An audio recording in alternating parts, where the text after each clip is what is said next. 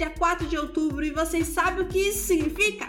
É hora de mais um Bom Dia Cripto, seu programa diário de notícias sobre criptomoedas e tecnologia blockchain. Eu sou a Martins e estou aqui para manter vocês atualizados sobre o emocionante mundo das criptomoedas. Então prepare-se para mais uma dose reforçada de informação e entusiasmo.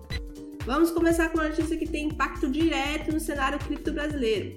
O Senado aprovou um projeto de lei que estabelece a segregação patrimonial para exchange de criptomoedas no Brasil.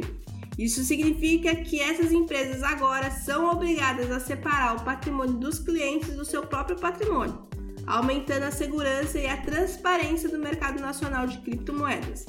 O que a mudança representa para os investidores brasileiros? Vamos analisar. E agora uma reviravolta no caso Ripple nos Estados Unidos. A juíza do Tribunal Distrital, Analisa Torres, rejeitou uma moção da SEC, a Comissão de Valores Imobiliários dos Estados Unidos, que buscava apresentar um recurso contra a Ripple Labs, alegando-se que a SEC não havia cumprido o ônus da prova. Com essa decisão, o preço da XRP, a criptomoeda da Ripple, disparou o que isso significa para o futuro das criptomoedas nos Estados Unidos? Vamos investigar. Para encerrar, uma atualização sobre o processo criminal de Sam Beckman-Friedman. Executivos da FTX que se declararam culpados poderão testemunhar no processo contra o SPF. Como isso afetará a FTX e o seu fundador?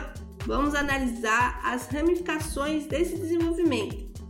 E com isso encerramos mais um episódio cheio de reviravoltas no Bom Dia Cripto. Espero que tenha aproveitado as notícias de hoje e que continue acompanhando o nosso programa diário para se manter atualizado sobre o mundo das criptomoedas e da tecnologia blockchain. Não se esqueça de visitar o nosso site, bitcoinblock.com.br, para conferir todas as nossas promoções exclusivas. Tenha um dia incrível, pessoal, e até a próxima!